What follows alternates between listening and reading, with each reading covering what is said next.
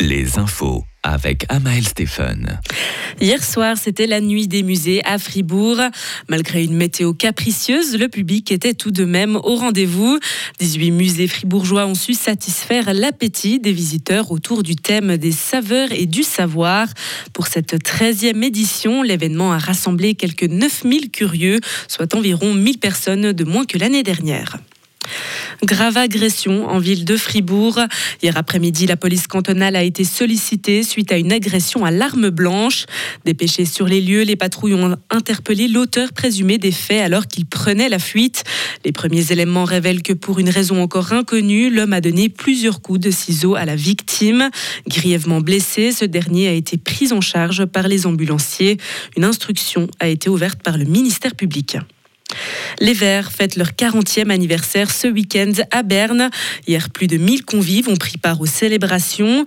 Dans un communiqué, le parti souligne que l'engagement pour le climat et la nature reste leur enjeu principal.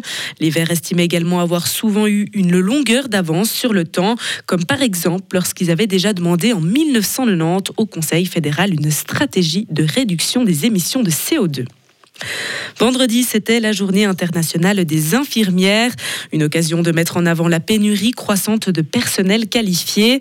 La qualité de la formation en soins infirmiers s'est aussi détériorée pendant la pandémie. L'Association suisse des infirmiers et infirmières demande des mesures urgentes à l'échelle nationale pour améliorer les conditions de travail. À la fin mars, près de 15 000 postes étaient vacants en Suisse, dont près de 7 000 destinés à des infirmiers diplômés. Le président ukrainien est attendu ce soir à Paris, après être arrivé aujourd'hui en Allemagne pour parler de sa contre-offensive. Volodymyr Zelensky va se rendre pour la deuxième fois en France depuis l'invasion de la Russie. Emmanuel Macron l'avait déjà reçu le 8 février à l'Elysée aux côtés du chancelier allemand Olaf Scholz. Après cinq jours de guerre intense entre Israël et la bande de Gaza, on observe enfin un retour au calme.